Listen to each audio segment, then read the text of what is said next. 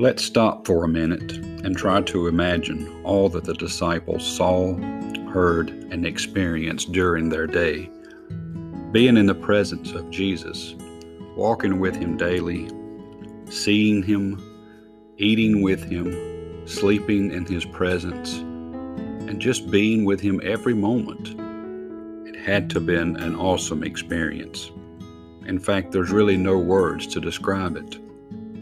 You and I, we read the Bible and we read the red letters of the New Testament. And we try to imagine hearing and watching and seeing Jesus speaking those words.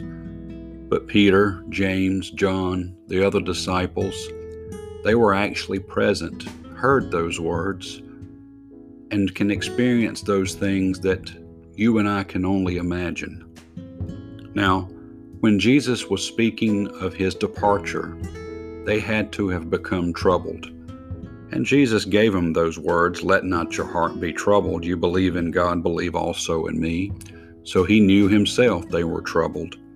And in that same chapter, John chapter 14, he says this Even the Spirit of truth, whom the world cannot receive, because it seeth him not, neither knoweth him, but ye know him, for he dwelleth with you and shall be in you. I will not leave you comfortless, I will come to you. You and I live in a very disturbed world, and it seems like it's closing in on us on a daily basis, that it's all against us.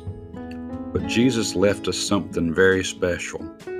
He left us the Spirit of truth, and He left us the Holy Spirit to dwell within inside of us, something that the world doesn't understand can't imagine, and even said the world cannot receive.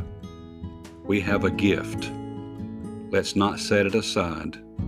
Let's receive it openly and receive it with open arms and an open mind and a receiving heart. May God bless you and have a wonderful day.